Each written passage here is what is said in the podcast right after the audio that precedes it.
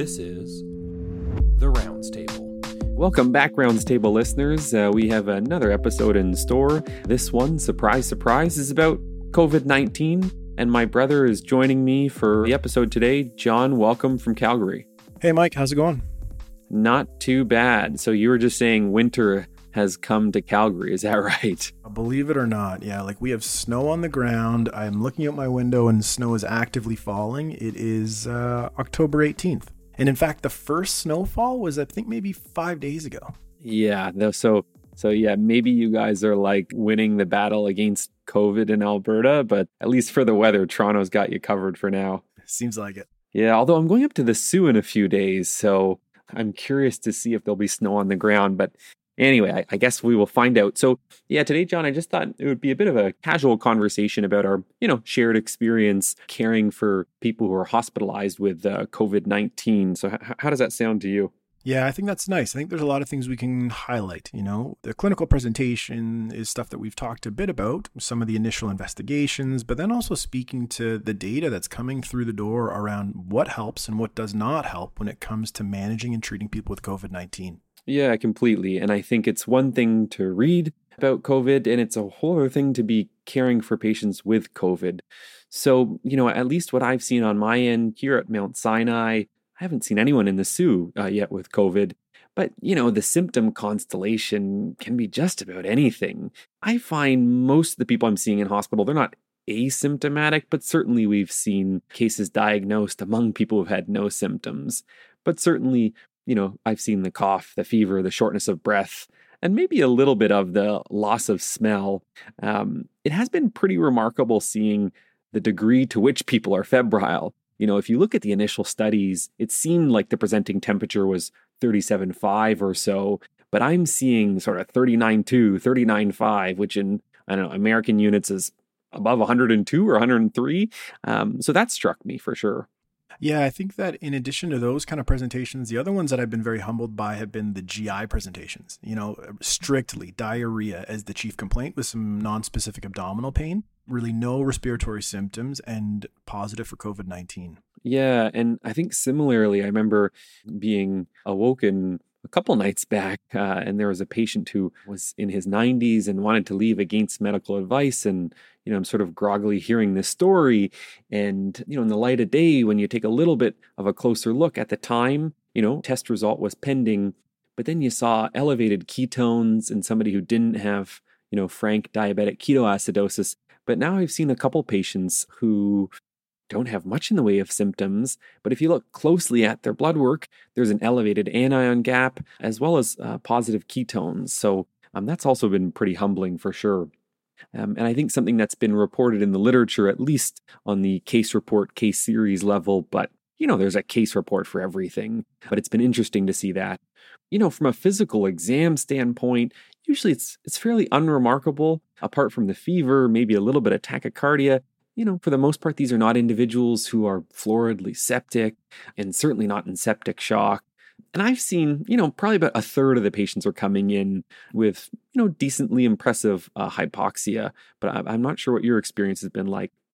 Yeah, kind of speaking along the hypoxia, I've seen this um, term used of kind of the happy hypoxic, and and that's been something else that's been quite remarkable. Is someone talking to you, looking quite comfortable um, when you're assessing them, but you're just seeing their oxygen saturation drop pretty precipitously with you know any amount of exertion for example. It's quite something to see. It, it doesn't really that low oxygen number does not correlate with sort of what you're seeing clinically. Yeah, and you know, I haven't seen any patients that have kind of fit into that mold, but I've definitely heard this idea of this, like you mentioned, happy hypoxia, where they're profoundly hypoxic and the number's terrifying, but they kind of feel okay. So, yeah, that's got to be a bit frightening to see. I think, you know, as I alluded to, there's certainly some clues when it comes to, you know, lab results. And this one's certainly debated, um, but I'm yet to see somebody with COVID 19 who doesn't have a low lymphocyte count.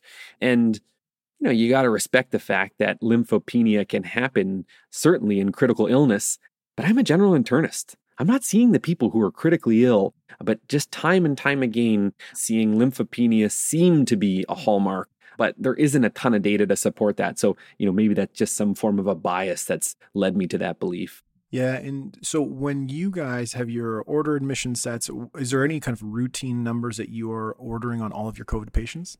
I think up front we may have been, although I think it's kind of fallen by the wayside. So before it was, you know, obviously everyone's getting a CBC, lytes, creatinine, and then CRP, ferritin, D dimer. Those were part of the initial order set uh, at Sinai and then at St. Mike's. But, you know, across the street at Toronto General, that wasn't the case, and certainly not up at Sunnybrook.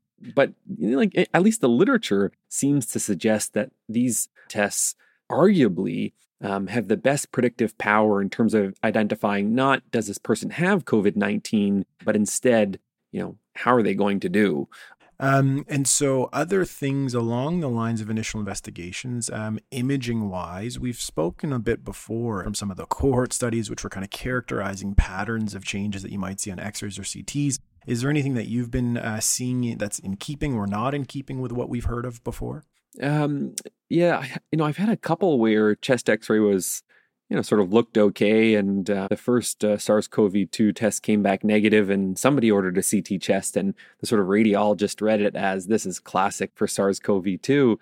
And in the N of 2, they were right both times. For the one person, their first swab came back negative and we repeated it. But in another person, as we were waiting the result, the radiologist sort of, you know, m- made the claim and, and was correct. And there is some very interesting work being done from a machine learning standpoint that allows uploading of chest x ray images and CT chest images and running it through a pretty impressive algorithm to provide a kind of, you know, pre-test probability of whether or not that person has COVID-19.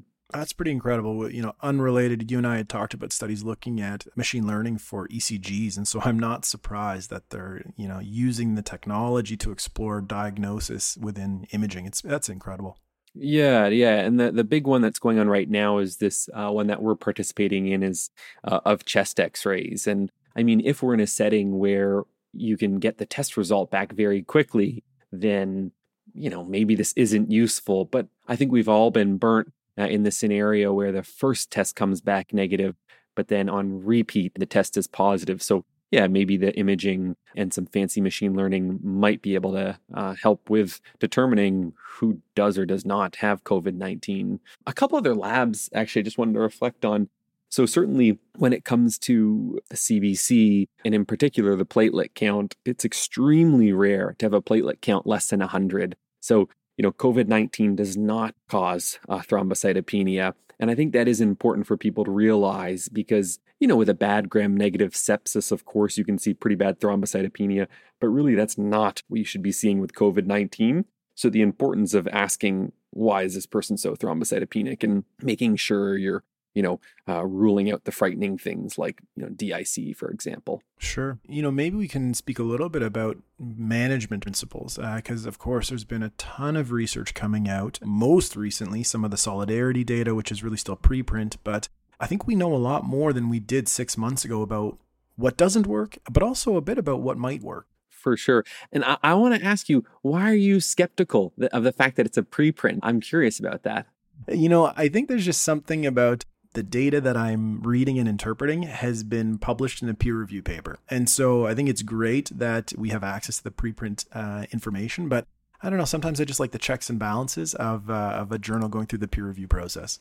Yeah, that, that's fair. I think I'm less concerned when it's a massive randomized trial, such as the Solidarity. And if you look at the recovery data, for example, there wasn't a single change between the preprint and then the final New England Journal of Medicine publication. And I suspect it'll be the same with this. But anyway, I guess it's another conversation about preprint versus peer review, because in the observational world, I completely agree. And I think as much as I love observational research, we've just seen observational research really get the wrong answer on multiple fronts when it comes to COVID 19. So I find myself really wanting that randomized trial data before I know is this fact or fiction. Yeah, that's fair. And, you know, maybe speaking specifically about recovery. So, you know, of course, recovery gave us a lot of important information about dexamethasone. Uh, just as a reminder, this was a randomized controlled trial. In this case, 2,100 patients were randomized to receive dexamethasone. And it was six milligrams given up to 10 days. And the outcome that they looked at was, was all cause mortality within 28 days. And what did they find? Well, within a subgroup of patients either on oxygen or mechanically ventilated, there was a mortality benefit. So, for those patients on oxygen, they showed a 3% absolute mortality reduction with an 18% relative reduction. And in those mechanically ventilated, it was a 12% absolute mortality reduction with a 36% relative reduction. I mean, I think there are some criticisms of recovery. Uh, things that I've heard and read other people comment on include, you know, no markers of disease severity. And so some questions about how comparable the two treatment groups were. But I think recovery was really the, the first paper to solidify that there is certainly a role for dexamethasone in these patients. So those on oxygen or in the ICU mechanically ventilated. Yeah, absolutely. And um, I haven't seen a real valid criticism of that paper. And I think it's so easy for people to, you know, play armchair quarterback.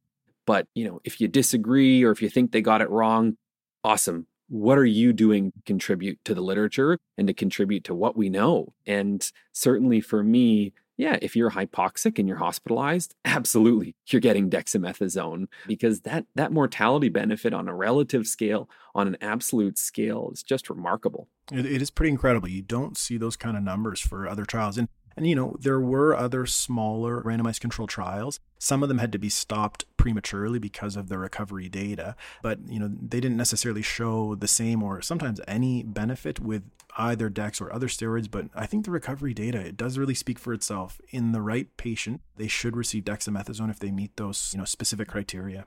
Yeah. And, and I think even when you look at some of those smaller studies that kind of quote unquote were not positive studies, I think there's a lot of people who are really set in the if the p value is greater than 0.05, it ain't positive, which is a completely outdated way of looking at evidence and understanding what works and what doesn't. So, you know, even in those smaller studies where the trial had to be stopped, often because the REB said, well, we have these data from recovery, if you look at the point estimates for the most part, those studies were certainly suggesting a benefit, but too small of a sample size to get a p value below that magical number.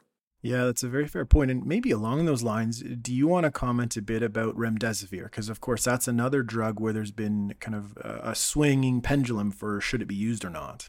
Yeah. So, you know, we're recording this October 18th. So, just a few days ago, the data from Solidarity came out, which is the largest trial to look at um, does remdesivir, among other treatments, do they work or not? So, this was an international study over 400 hospitals around the world that randomized 11,000 people.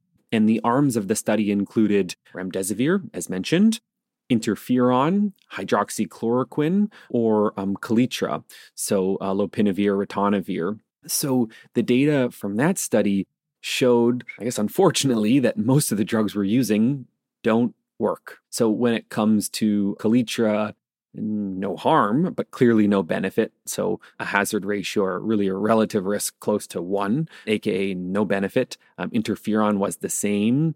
And then with hydroxychloroquine, it actually looks like it worsens outcomes. So the relative risk of 1.2 suggested a 20% relative increase in mortality, albeit with wide confidence intervals that included the null.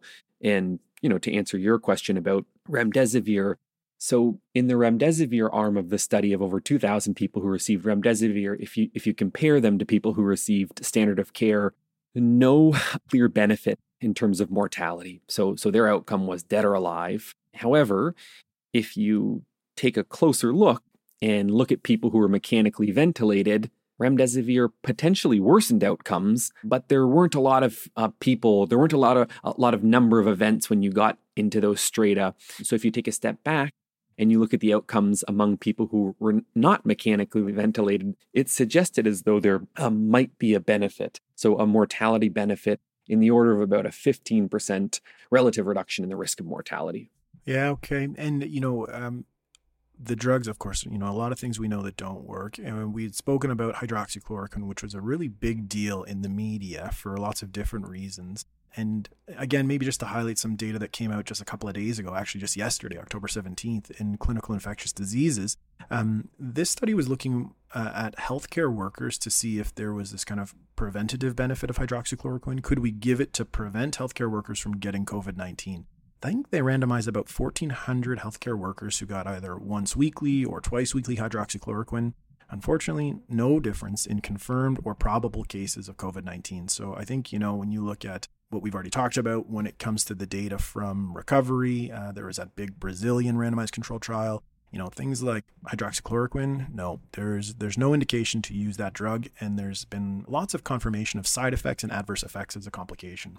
Yeah, completely. And certainly in this sort of the setting of giving it to reduce the risk of disease, you know, we have data there as well that have shown that it really does not help. And I think just going back to the remdesivir piece for, for a second, the tricky part with remdesivir was that some of the first studies had uh, a control group that was historical controls. You know, so how did people do prior to remdesivir being available? And that's not the right control group. But when you compared remdesivir to them, it seemed like there was a benefit.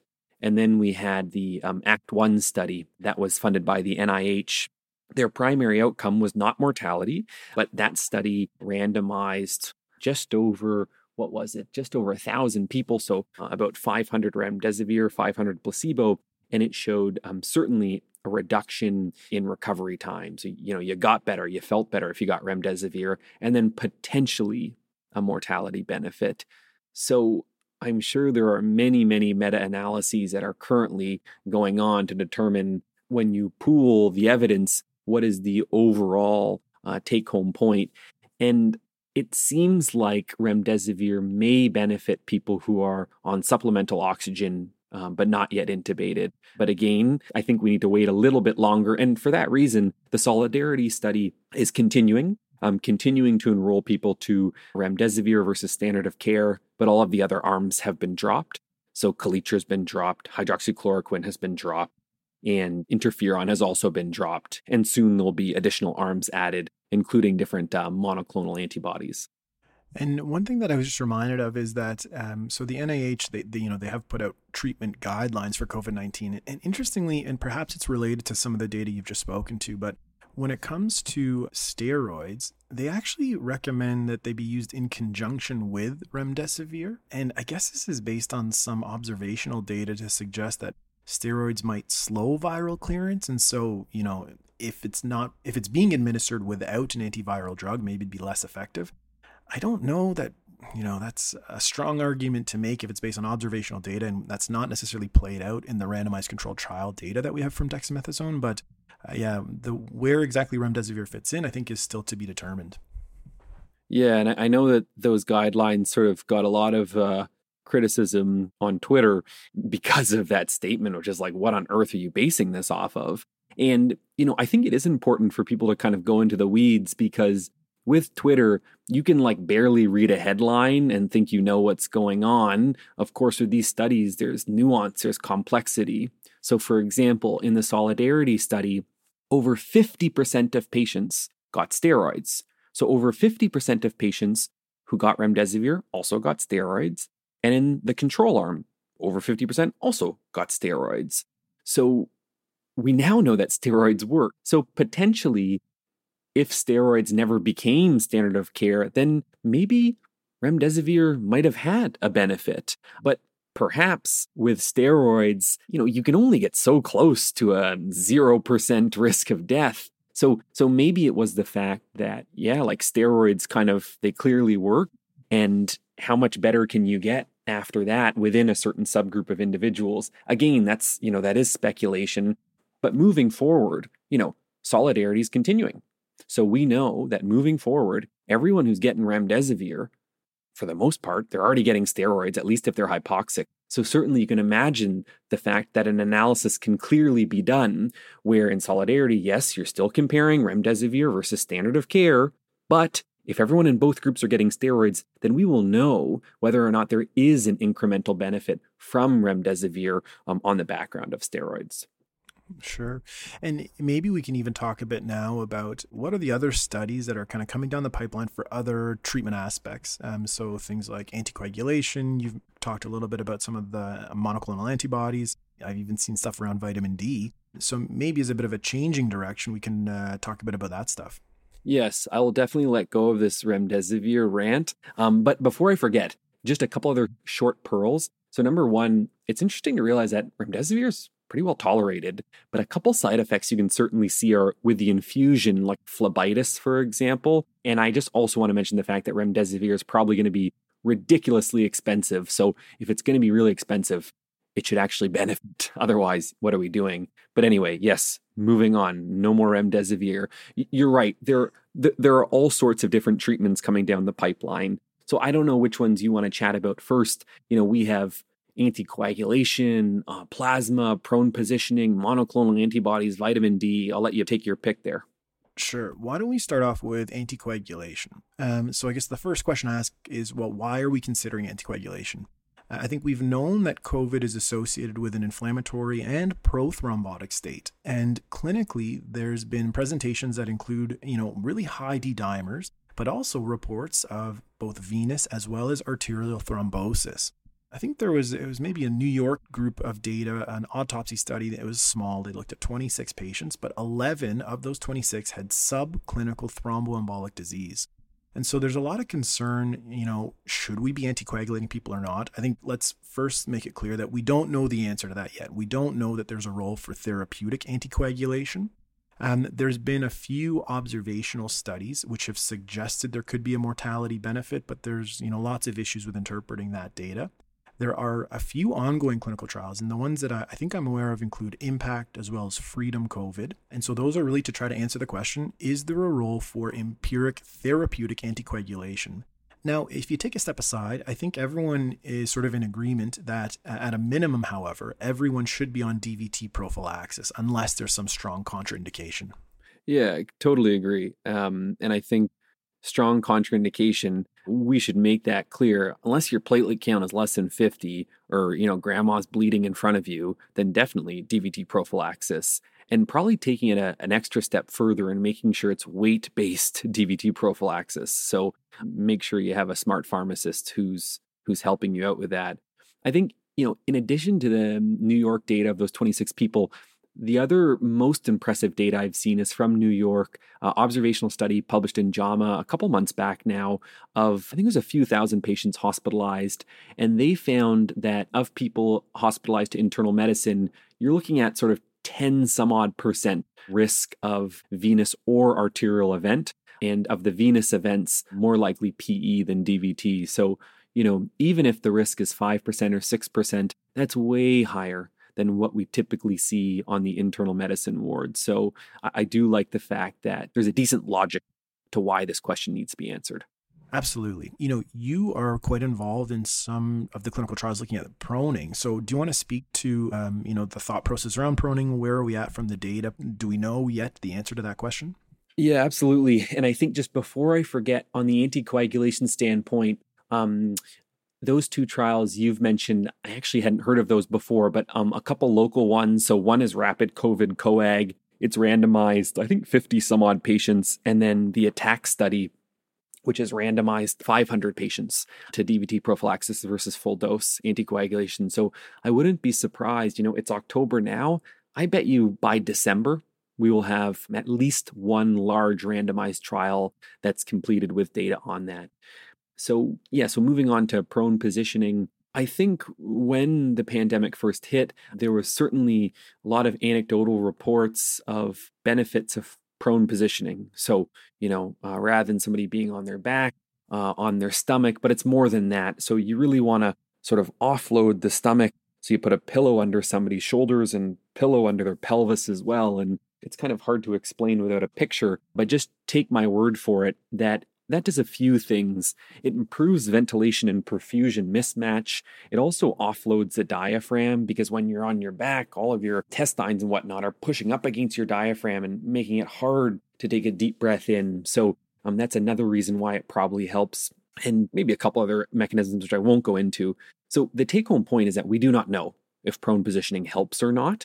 We know from the ARDS literature, some terrific work published by uh, Dr. Laveena Munshi here at Sinai uh, has shown that certainly among people with severe ARDS, there's likely a mortality benefit. But with COVID 19, we don't have a frickin' clue. So there are at least a dozen randomized trials going on. I'm the PI, along with Amol Verma and Fahad Razak, of the COVID prone study. So that's live in about 15 hospitals in Ontario and the US. And um, we're just actually about done our initial kind of vanguard phase of 30 patients randomized. So I hope to have um, the data out on that, I don't know, maybe the next month or so. And then in Calgary, there's a Corona study which is also looking at prone positioning of uh, ward based patients, um, specifically people who are DNR, uh, and then CoV prone, which is looking at prone positioning of patients who are, you know, either intubated or at the very least uh, in the ICU, or actually, you know what, maybe just in the ICU but not yet intubated. And they've randomized, I think, almost 200 patients. So time will tell. I just, I really don't think observational data can be used to know if something works or doesn't work. So we need these randomized trials. Yeah, I would agree. We really need the randomized control trial data. Yeah, they're a freaking hassle to do, though. Don't get me wrong, and very expensive. Yeah, yeah. Good on you for, for trying to coordinate these trials. My goodness, I can't imagine the amount of work that goes into it. Yeah, it's very much like a party planning. So I feel more like a party planner. But think if we want to shift the needle, then that's what we need. Although I'm also very cognizant of the fact that at any moment, I'm sure I'll get scooped by either investigators from Europe or the US. But, you know, it, it's been, it has been fun to try to attempt to answer this question. So, prone positioning is still in the category of not sure. Other stuff to talk about. Do you want to chat about vitamin D or should I chat about plasma? Yeah, you know, vitamin D, we can just talk about it quickly. Um, I guess the big question is, well, why vitamin D? It seems like vitamin D, we try to make it associated with every disease state known to mankind. Um, in this case, I guess the theory is that vitamin D might contribute to modulation of the innate and adaptive immune system and the immune response. And there was a cohort study, I think it was published in JAMA back in September of this year. It was observational data which showed among patients with lower vitamin D levels, which were measured, I think, a year prior to a diagnosis of COVID 19, they were 1.7 times more likely to test positive for COVID compared to those who had no vitamin D deficiency. With that said, it looks like there's lots of trials in varying stages kind of um, ongoing. Uh, but is there a role for vitamin D in COVID 19 specifically? Uh, no, not yet. We don't know the answer to that question. But, you know, most people in Canada are vitamin D deficient. Um, but yeah, not specifically for COVID. Yeah, agreed. And, you know, there's actually one small randomized trial that was published in an extremely obscure journal that I'm not going to remember, um, suggesting potentially a benefit. I just don't buy it. So um, the largest randomized trial um, is going on right now, and that one's out of France. And I think as we've seen, you know, France is up to something like 25,000 new diagnoses of COVID each day. So I anticipate they will probably be able to answer that question, uh, hopefully in a timely manner. Uh, and so I guess maybe the last one we can highlight uh, plasma. What's the deal with plasma? Yeah, so with convalescent plasma, as the name suggests, it's from patients uh, who've convalesced, you know, who have recovered from COVID 19. Um, they have to be under the age of uh, something obscure like 67. It's not 70, it's like 67. But anyway, so if you've recovered and you're under six, age 67, you can donate your plasma. And for anyone who's unsure what the heck is plasma, remember that blood is really you know, uh, one part hemoglobin, so one part red cells, white cells, plate cell, platelets, and then plasma. So um, the plasma is where all the um, antibodies kind of hang out. So what do we actually know? Does it work? Does it not work? There's been one study uh, published in JAMA that was from Wuhan, and essentially they had to stop the trial because they ran out of patients to randomize. So the results were promising, but extremely underpowered. So, the largest study that I'm aware of is the CONCOR study. So, I'm one of the site leads for CONCOR, randomizing people who are hospitalized and hypoxic to either convalescent plasma versus standard of care. So, we, we randomized a few people actually just the other week at uh, at Sinai, which was um, you know exciting to be able to en- enroll people in the study. And I think they're up to about 250 patients, so they're almost 25% the way done. And I think that will be the largest study, although they're also incorporating convalescent plasma into at least one of the ICU studies uh, of patients hospitalized with COVID 19. So, again, some promising data. We don't know if it works yet. There was just some really, really bad um, studies done in the US where uh, 30,000 people at an unnamed hospital network received plasma They didn't randomize anyone, they just gave it. And, and it's really unfortunate because if they just stopped and, I don't know, randomized 5% of those 30,000 people, we would now have a definitive answer. So it's really unfortunate that that has occurred. And I think in the US, there's this presumption that it probably works. So really, it's up to um, uh, Canada, Europe, um, other countries to provide the definitive answer. And I think CONCOR One will probably be uh, at least one of the studies to do so. Yeah, I look forward to seeing what those results show. Yeah. And then, you know, I don't think we should dive into the monoclonal antibodies because I just don't think there's enough data for us to know do they work or not. I think that's fair. I think unless you are the president of a certain country, uh, then you know it's not something that we're going to be using anytime soon. We need to see the data. Yeah, yeah, I, I, I, completely agree. And then, you know, I should mention so with Solidarity, I, I think I alluded to this before, but Solidarity is now adding a monoclonal antibody arm and actually two different monoclonal antibody arms. And right now, Solidarity is recruiting 1,000 patients every month. So once the monoclonal antibodies get selected for the study, within one to two months, we will probably have multiple thousand patients randomized to it and therefore should have an answer quite quickly thereafter. I think it's it's kind of pretty amazing when you sort of take a step back and look at one the number of studies, but just how quickly they've been able to come online to try to answer questions that need to be answered quickly. Kudos to the people like yourself um, and other researchers out there who are contributing and trying to help answer these really challenging questions.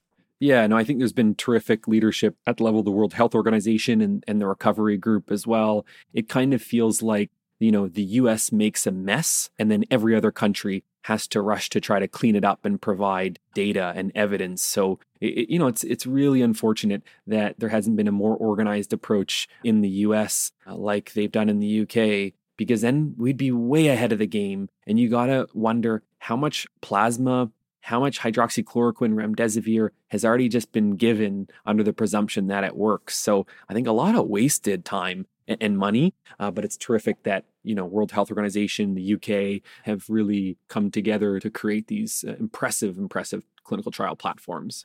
And so I guess, you know, maybe uh, as the final piece, we can just sort of touch on are there any pearls that you tend to share with your trainees around COVID 19 beyond what we've touched base about so far? I, I don't think so. I mean, certainly just the importance of, you know, not forgetting everything else. So sometimes when you make the diagnosis of COVID 19, you can get this tunnel vision. So, okay, you made the diagnosis. Uh, let's deal with that. But let's also pause, take a step back, and ask ourselves are there things that don't fit here? What other medical issues uh, do we need to manage? And then I think it's kind of part and parcel with that. But the importance of, I think you mentioned this before as well, but really good um, communication and more like a housekeeping type of thing, but making sure people get their flu shot, for example. You know, now is the opportunity to provide them with, um, you know, the flu vaccine. So maybe those are just a couple scattered pearls of things I can think of.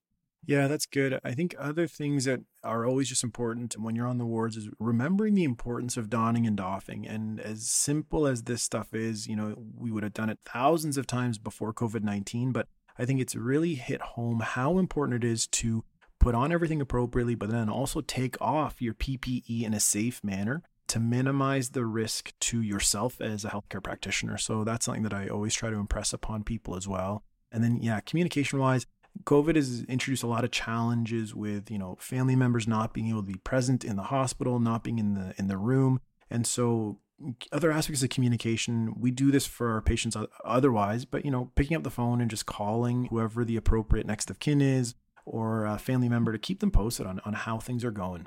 Yep. Completely agree.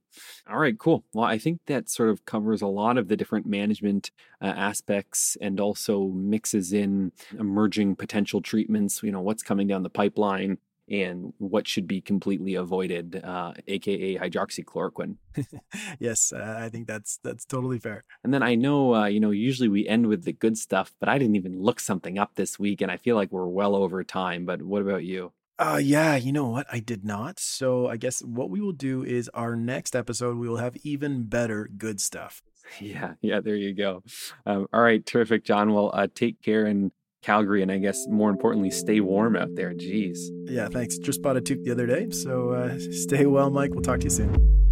The Rounds Table is hosted online at healthydebate.ca. Follow us on Twitter at Rounds Table. Special thanks to our audio editor, Emilio Garcia Flores. Also thanks to founder of the Rounds Table, Amol Verma, and Kieran Quinn, the previous director. We'd also like to give a big thanks to Seema Marwaha, the editor in chief at Healthy Debate, for all of the support.